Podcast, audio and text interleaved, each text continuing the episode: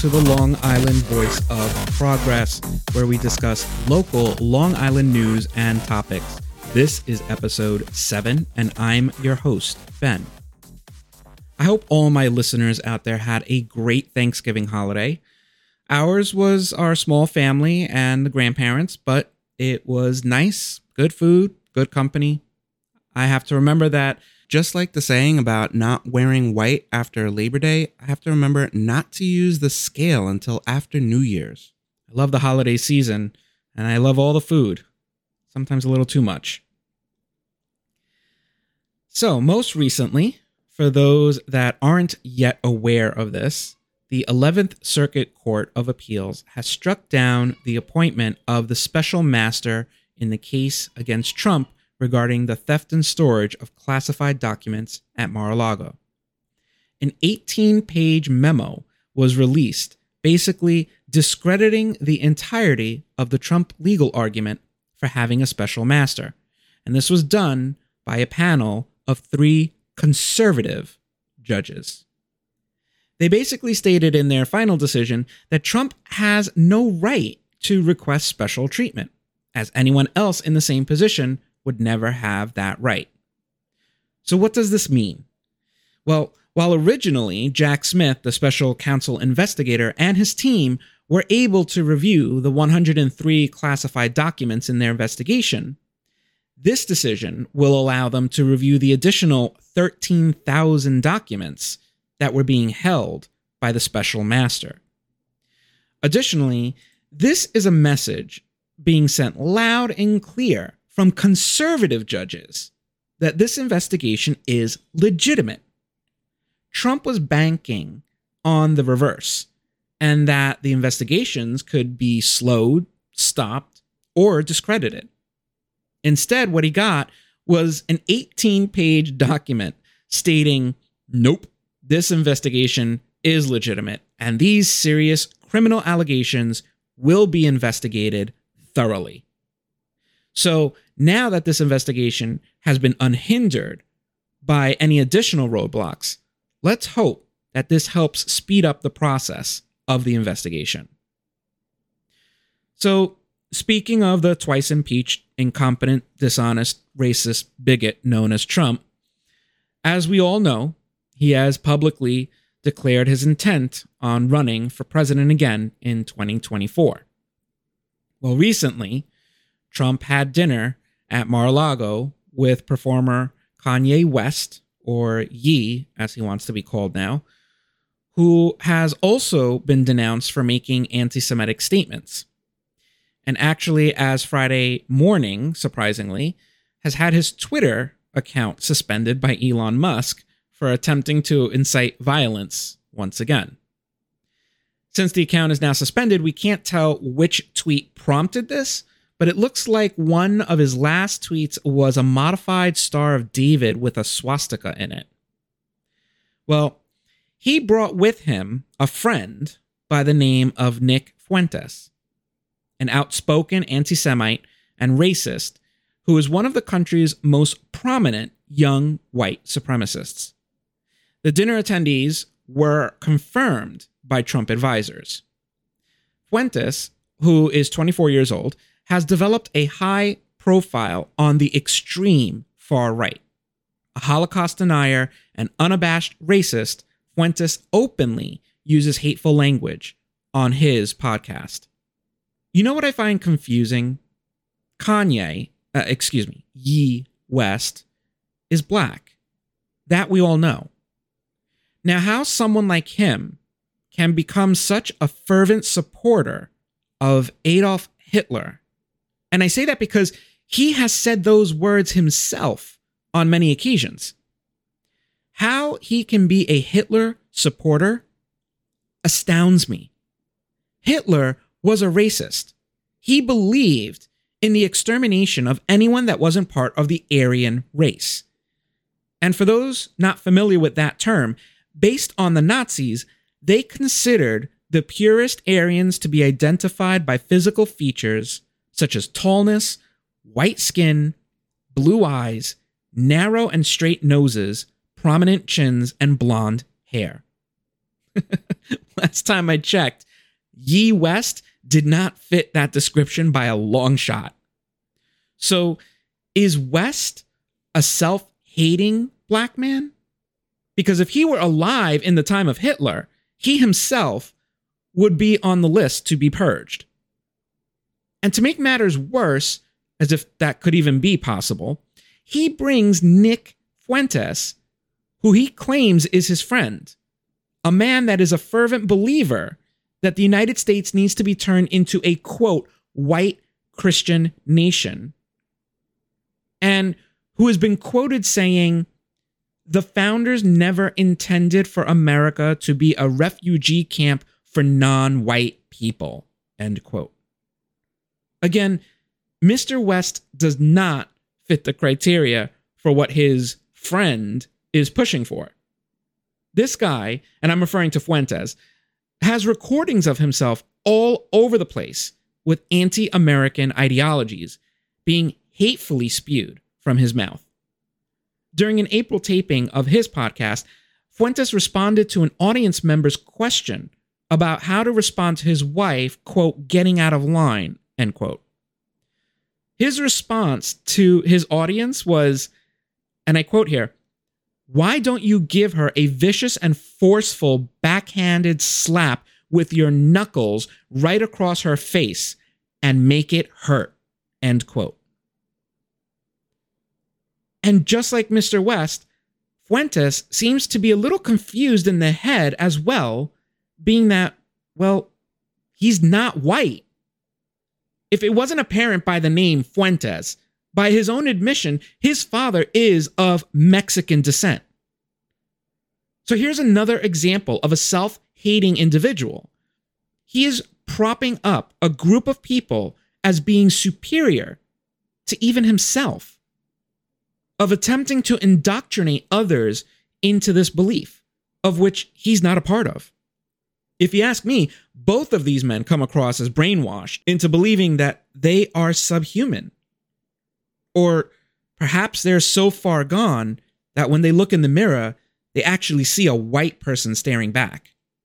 Now, it isn't known how much Trump knew about Fuentes and his well documented bigotry and extremism beforehand, However, as someone that has tossed their hat in the ring for the next presidential election, Trump has plenty of advisors whose job is to research and filter any meetings with him to be sure that he doesn't associate with the wrong people.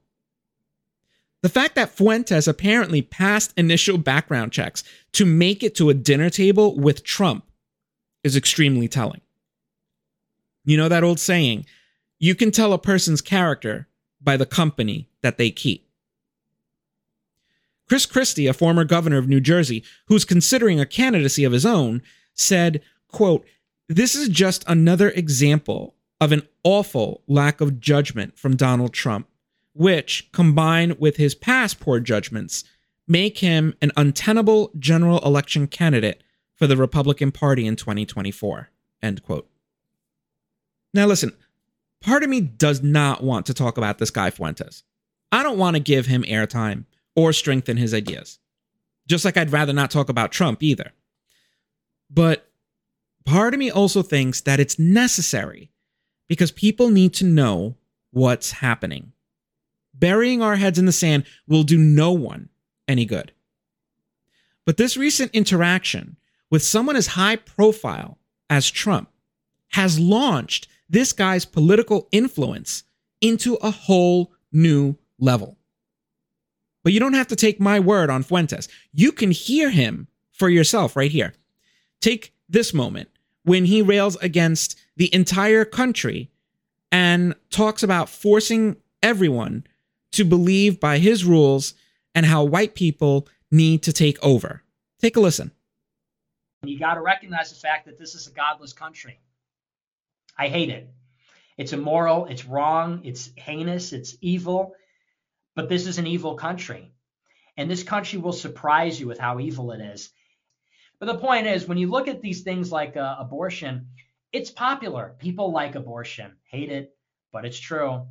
And you can thank the Jewish media for that. Abortion's popular. Sodomy is popular. You know, being gay is popular.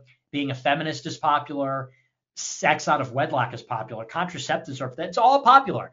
That's all. That's not to say it's good. That's not to say I like that. Popular means the people support it, which they do. And uh, and it sucks, and it is what it is. But that's why we need uh, dictatorship. that's unironically why we need to get rid of all that. We need to take control of the media or take control of the government and force the people to believe what we believe, or force them to play by our rules and reshape the society. We need to uh, have something like a white uprising um, politically speaking, gain control of social media, may, maybe just get rid of Congress altogether after that happens. Here's the pathway. We have one more election where white people can make the decision. The white people got to make the right decision, and then Trump's got to get in there and never leave. That, to me, at this point, is a pathway. So it's time to shut up, elect Trump one more time, and then stop having elections. That's why we need a dictatorship, he says. Force people to believe what we believe. Unironically, he says. Apparently, he doesn't have a clue what that word means, as ironically, this is exactly the opposite reasoning for which this country was founded on. He also calls upon Christians to impose Christian laws on the entire country. That is precisely what we intend to do is to impose Christian laws on everyone in the United States of America. That is what we have to do as Christians. We have to make sure that, like the moon reflects the sun, the state reflects the church. We have to make sure that our normative laws and the laws that are passed by the government reflect the natural and the moral laws written by God. That is our job as Christians. Now, how do you coexist in the government with atheists or Jews? And the same goes for feminism and the role of women, and the same goes for homosexuality and same sex relationships as well as transgenderism. Can a person go from one gender to another? And this is going to be one of the biggest problems, I think, is that the Jewish people wield this immense influence even over the Republican Party and the conservative movement. It is our job as Christians to make sure the laws written reflect the laws of our God, he says. Which goes hand in hand with his rant right after Roe v. Wade was repealed where he talks about creating a Catholic Taliban rule. So that means that banning gay marriage is back on the menu, banning sodomy is back on the menu, banning contraceptives is back on the menu. And basically, we're having something like Taliban rule in America in a good way. In referencing the decision to reverse Roe versus Wade and the opinion released by Clarence Thomas threatening to reverse same sex marriage, he says it's like having Taliban rule in America in a good way. Taliban rule in a good way? He also talks about outright outlawing gays and relegating women to basically being barefoot and pregnant at home, wanting to regress society to the Middle Ages. And if your wife doesn't comply, well, he wants them dragged out, kicking and screaming, and burned at the stake. No, seriously, he said that. Listen. We have got to talk about the fundamentals of our worldview and what it would look like to build a society based on our distinct worldview, which is different from the left, different from a godless, atheist, constructivist, liberal worldview. It looks like a society where women don't have the right to vote. And it looks like a society where boys and girls get married as teenagers and start having kids and they don't use birth control and they don't use contraceptives and they have big families and a high birth rate and it looks like women wearing veils at church and it looks like women not being in the workforce and it looks like mothers raising their kids and it looks like pornography being banned and homosexuality and transsexuality as well as heterosexual sodomy as well as fornication and adultery being shamed by the society and maybe in some places in some jurisdictions regulated by the law. It's not enough to say we're against trannies, you got to be against women's rights too. It's not enough to be against blue-haired feminism, you got to be against women getting educated. Okay? Or else what are we really trying to achieve here? 1999? 1999 sucked too. We want to go back to to 1099. We want to go back to the Middle Ages. So we're burning your gay pride flag. We're burning your gay pride float. And then we're going to drag your bitch wife out of her house, kicking and screaming. And then we're going to burn her at the stake too for being a witch. Christian rules looks like a society where women don't have the right to vote, are not in the workforce, where homosexuality is banned. You have to be against women's rights. You have to be against women getting educated. We want to go back to the Middle Ages. I, cannot wrap my head around this. I find it astonishing how such words can be uttered by a human being in complete seriousness. I mean, how does a human being get so fundamentally broken that they can honestly believe in such things? Vincent James, an unapologetic racist, anti Semite, misogynist, conspiracy theorist, and fascist, who currently serves as the treasurer of white nationalist Nick Fuentes' American First organization, celebrated on his own live stream the recent dinner that Fuentes had with twice impeached loser Donald Trump.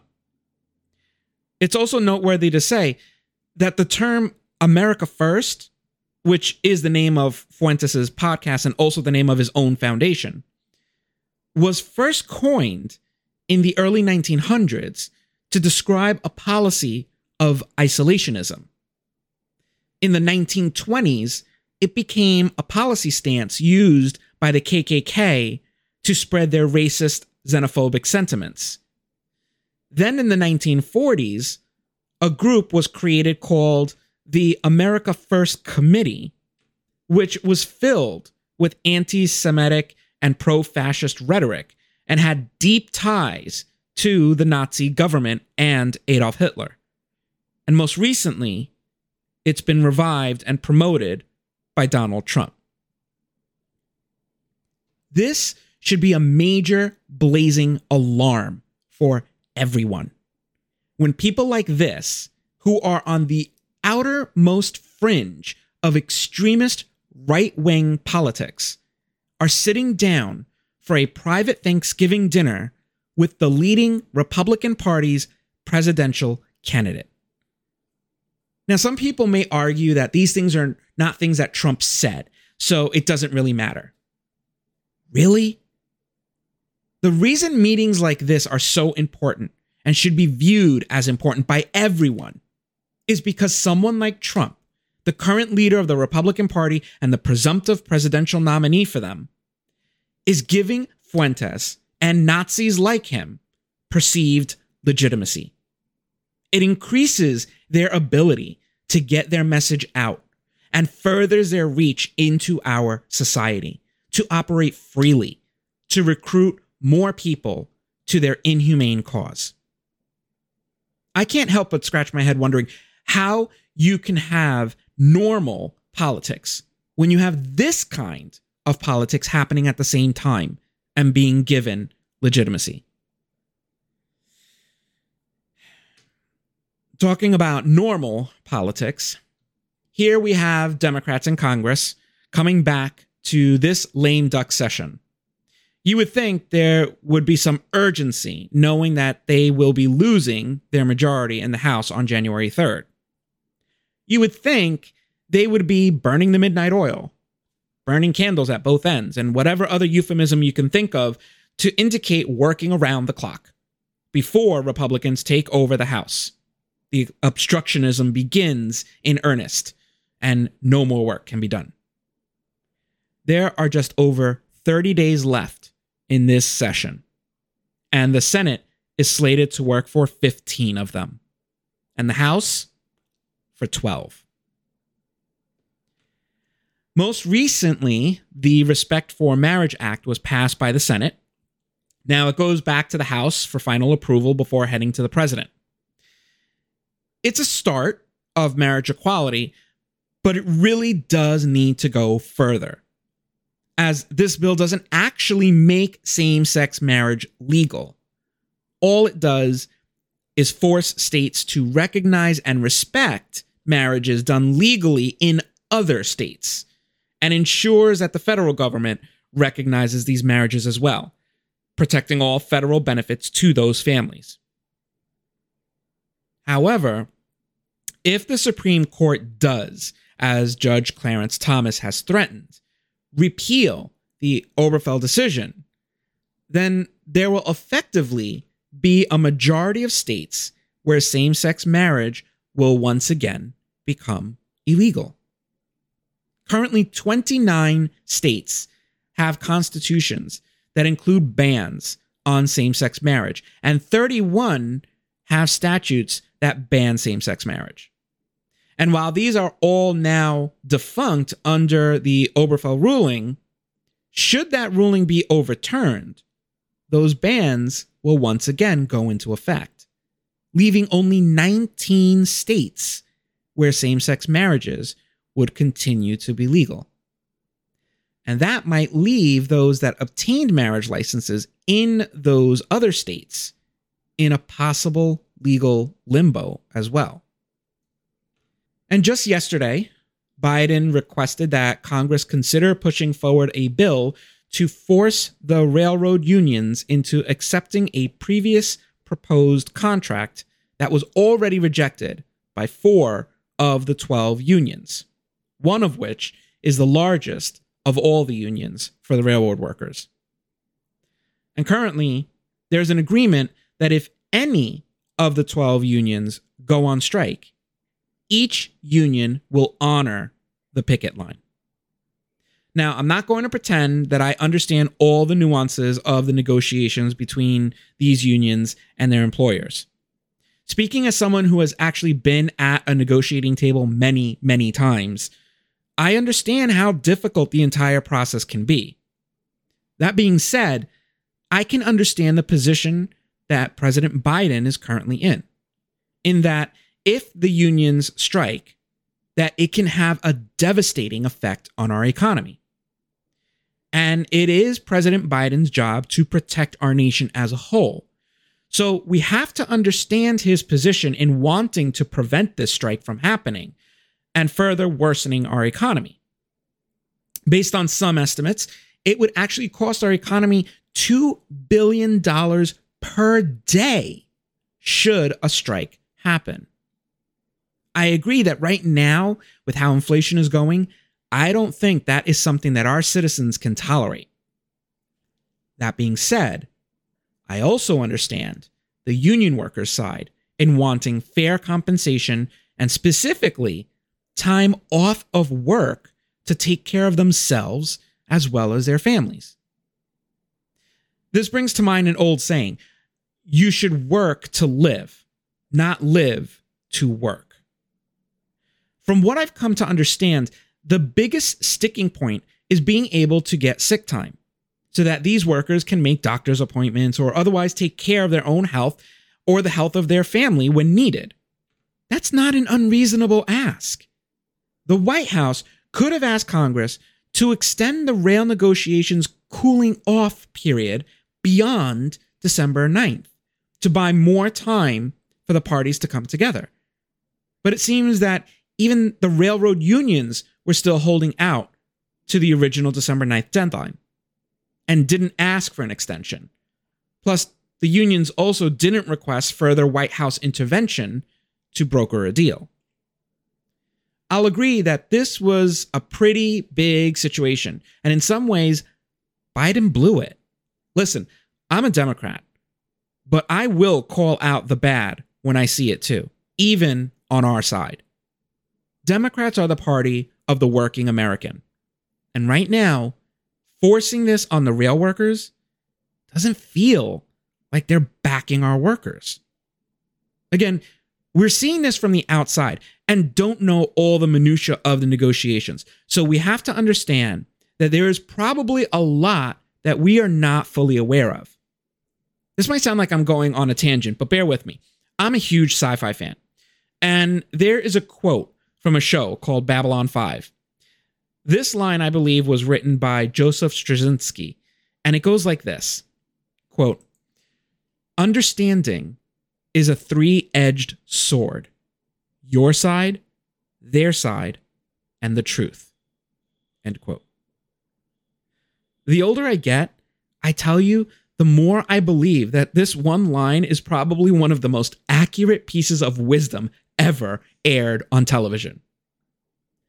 I try to keep that nugget of wisdom in my mind whenever I come across a situation where there are two sides and I wasn't privy to being part of the original conversation. So before we as Democrats all tear into the president for what is perceived as a horrible move, which part of me agrees with, remember that saying understanding is a three edged sword. Could there have been a better deal that could have been imposed by Congress? Maybe. But we weren't in on those negotiations. We don't have all the facts. I don't personally believe this was the correct move. And at the very least, some sick time should have been added to the contract before they were forced to accept it. However, again, that being said, I like that Nancy Pelosi said that they were going to look into a second vote, which would add seven days of paid sick leave to the deal a provision that would deliver at least a symbolic win to union supporters, but would face tougher odds of getting through the Senate. While the measure passed the House, it unfortunately failed to pass the Senate because they could not get enough Republicans to vote for it. They only got six. Senator Joe Manchin was the only Democrat to vote against the bill that man's name appears way too much connected to being a voice in sabotaging democratic initiatives, in my opinion. No matter which way you slice it, this was a complex and fluid situation. And I am sure that as a third party entering the mix, it was not easy for President Biden's administration to handle especially with the large reaching implications it had attached to it.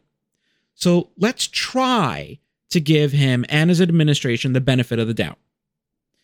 But as someone I know likes to say, let's remember to keep our leaders' feet to the fire to ensure that they're working for us and not their own self interests.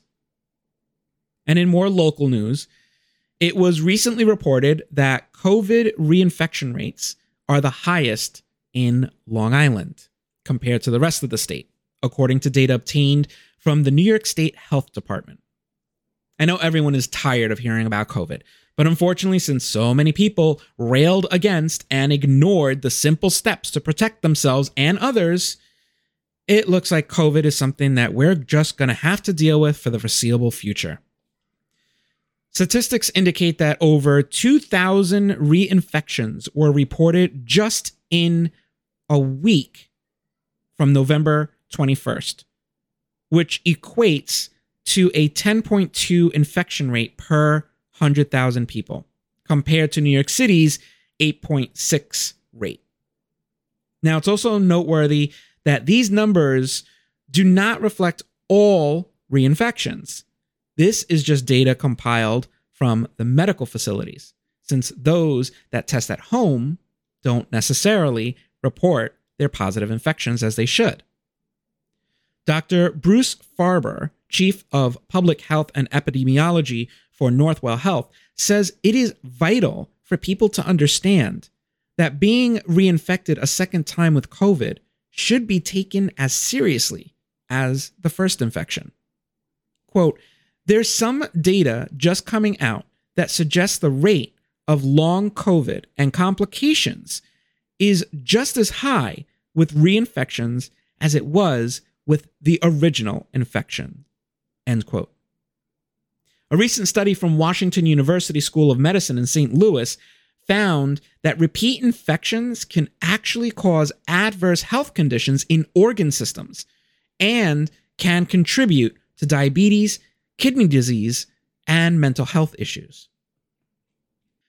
In other news, school districts across the state of New York will, as of the end of this school year, be prohibited from using any Native American mascots, team names, or logos. The New York State Department of Education ruling directs schools to comply by the end of this school year or risk losing state aid and potentially even have school officers removed from their positions. Unsurprisingly, conservatives are losing their collective minds over this ruling, at least here on Long Island. The thing is, this prohibition isn't actually a new thing. As per the memo sent to all school districts on November 17th, it states, quote, SED has consistently opposed the use of Native American mascots. In 2001, former Commissioner of Education Richard P. Mills issued a memorandum concluding that the use of Native American symbols or depictions as mascots can become a barrier to building a safe and nurturing school community and improving academic achievement for all students. Commissioner Mills recognized that while a role for a local discretion existed, there is a state interest in providing a safe and supportive learning environment for every child. He asked boards of education to end the use of Native American mascots as soon as practical. End quote. So, as stated clearly here, over 20 years ago, the state had requested that all schools move away from Native American displays of names, mascots, and logos. This isn't a new idea that came out of nowhere. There was a school district that attempted to appeal the commissioner's decisions, the Cambridge School District. The Supreme Court in Albany County affirmed the commissioner's determination in its entirety on June 22, 2022. Crucially, the court held that the commissioner, quote, determined correctly that the continued use of the Indians' nicknames and imagery, given the 20 years that has passed since Commissioner Mills' directive, and given the imperatives of the district's diversity policy, was itself an abuse of discretion. End quote. The memo to districts goes on to say, quote, Thus, the court's decision establishes that public school districts are prohibited from utilizing Native American mascots. Arguments that community members support the use of such imagery or that it is respectful to Native Americans are no longer tenable. End quote. Arguments of community support for such imagery is no longer tenable. So, for all of those across the island currently losing their collective minds over this decision, there you go. This was decided over 20 years ago. Many districts flat out ignored the directive by the commissioner, and therefore it was an abuse of discretion. It was brought to the Supreme Court to be appealed, and the appeal was struck down. End of discussion. Move on. To talk a little more about this and give us a different perspective, I have with me Mr. Jermaine Smith of the Shinnecock Nation. He's one of seven council trustee members elected to his position since 2019. His responsibilities include overseeing the education of the Shinnecock children and is also the primary delegate for the Tribal Advisory Committee under the Administration for Children and Families through Health and Human Services. He's also a current board member of the Southampton School District. Thank you for being here, Mr. Smith. Akwe, um, my name is uh, Jermaine Smith. My Algonquin name is Wampanoag, New Sky. Um, thank you for having me on your podcast this evening, and I'd be glad to talk to you about any uh, any questions you might have for me about this topic. That's great. Thank you. So now I know that there are several different tribes across New York State, and that this idea was initially brought forward over 20 years ago. But I'm curious was the Shinnecock tribe involved in advocating for this change, or was this something that just naturally evolved over time? Well, as you stated, this has been going on for, for many years across the country. Um, not just New York State. We all heard about the the Washington Redskins for, for several years. Um, so it's something that has naturally evolved over time. Um, and it's uh, not something that Shinnecock Nation particularly um, rallied against um, as a whole, but it is it is something that has evolved, and we, we welcome the, the the change and the decision. Now, do you feel that school districts using Native American names, mascots, and logos are offensive? And can you explain and help our listeners understand a bit about how these images and names were perceived uh, by your tribe and, and by extension, perhaps other tribes? Well, let, let me begin by saying that, you know, Native American culture, Shinnecock culture, um, there are 574 federally recognized tribes across the United States today. And we are just, you know, we all have, you know, different tribal affiliations. We, we, we speak different languages. Um, many of us lost our languages and we're doing, you know, language re- revitalization, you know, as we speak. So it's tough to speak for, and I cannot speak for every tribe across the country. But what I will say is, you know, as far as you know, is everyone offended by this? I can't, I can't say that. You know, the names and, and the mascots. What, what what I will say is that what Governor Hochul has done is a is a step, and in New York State Education Department, who I work closely with, I work with, as as you stated, I'm a board member on the Southampton School District. I also work closely with the Tuckahoe School District in the area and I work as a. Um, I started the My Brother's Keeper program, which was an initiative brought out by Obama in I believe 2014, and I work with Shinnecock youth. Uh, myself and my cousin Sean Smith have worked on the My Brother's Keeper program for for several years. So what I will say is that this is a step in the right direction. We have many, many other issues and the offensive part is that many of these names are used, and some of them are outright offensive. Uh, Washington Redskins, for instance. Some of them aren't so offensive, but what is offensive is that they're used in, in a way that perceives us as, as a people, an indigenous people, that we no longer exist.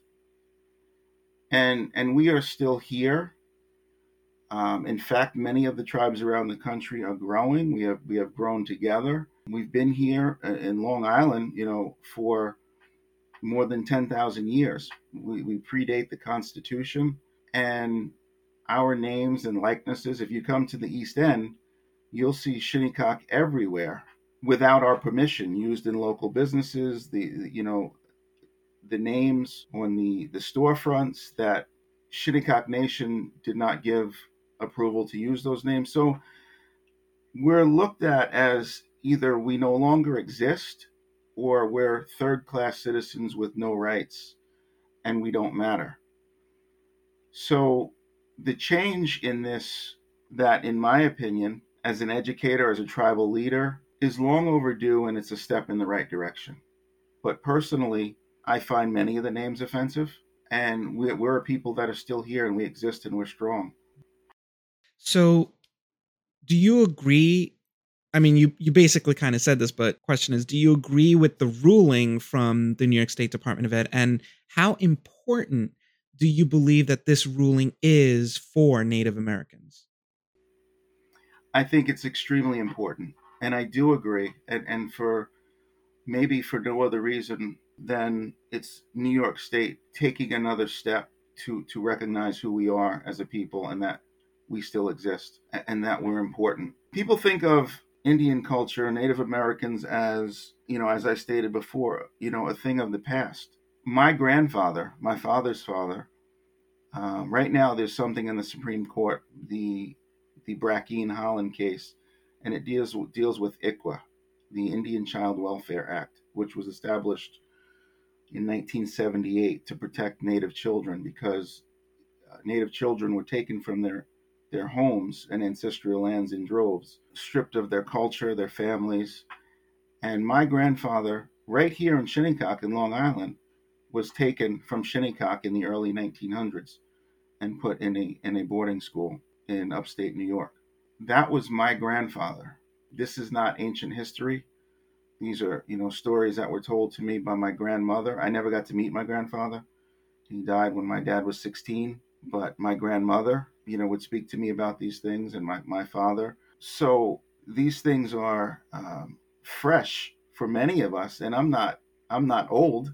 So this is this is something that still affects us culturally. So when we're disrespected by by symbols and symbolism as if we don't exist, that's that's the more offensive part. So yes, to answer your question, I do agree with it, and and I think that it was a step in the right direction. We have a long way to go. I still see right now in schools there's a big talk about diversity, equity, and inclusion. We have a long way to go when it comes to diversity, equity, inclusion. We have problems in all the districts across Long Island and in, in the United States. You know, it's hard to change the thought process that has been ingrained in people for generations about where Native people belong, or where Black people belong, or where any minority belongs, Latinos belong. It, it's a deep rooted inequity that has a long way to go. I 100% agree with you. We have a long way to go. I do believe that this is a good first step, but by no means is this something that should be considered, you know, the end of it. Like you said, there's a lot more that we need to do to bring in that inclusivity, that equality for everyone. And more so even even for myself that I, you know, I represent part of the minority, you know, groups out there as well, but you know, it's completely different when it comes to something like with Native Americans. I mean, that that's it's a topic that isn't spoken about enough, isn't educated to children enough, and it's more than high time for things to change and for respect and dignity to be brought back for the people that have long deserved it. Well, Mr. Smith, I want to again thank you for taking the time to speak on behalf of the Shinnecock Nation, bringing us your unique perspective and helping to educate us all a little bit more about this issue. You're welcome. And in Shinnecock Algonquin language, that's Tabutne. Thank you.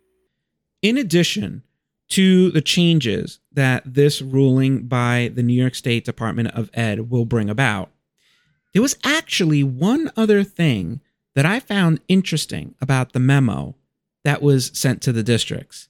And that was the very last paragraph. Let me read that to you. Quote Schools are learning environments. Students learn as much through observation of their surroundings as they do from direct instruction. In addition to their legal obligations, boards of education that continue to utilize Native American mascots must reflect upon the message their choices convey to students, parents, and their communities. End quote. Why do I find that bit interesting? You're probably asking yourself. Well, because of other things happening at school districts. Again, like the Connetquot School District with their ban on LGBT flags. Because based on the paragraph I just read, which clearly states that students learn as much through observation of their surroundings as they do from direct instruction, then would it be safe to say that a ban on LGBT flags is teaching the students by how their surroundings are being shaped? isn't the message being sent that of discrimination by hiding a group of people, by marginalizing them, by minimizing them, forcing them to not be seen? That's how it looks to me. And I know that is how it looks to the majority of the Connetquot community. However, the flags continue to be prevented from being shown on school grounds to this day. Last week, I had mentioned how there was a security breach at the Suffolk County DMV, which exposed approximately 500,000 driver's licenses.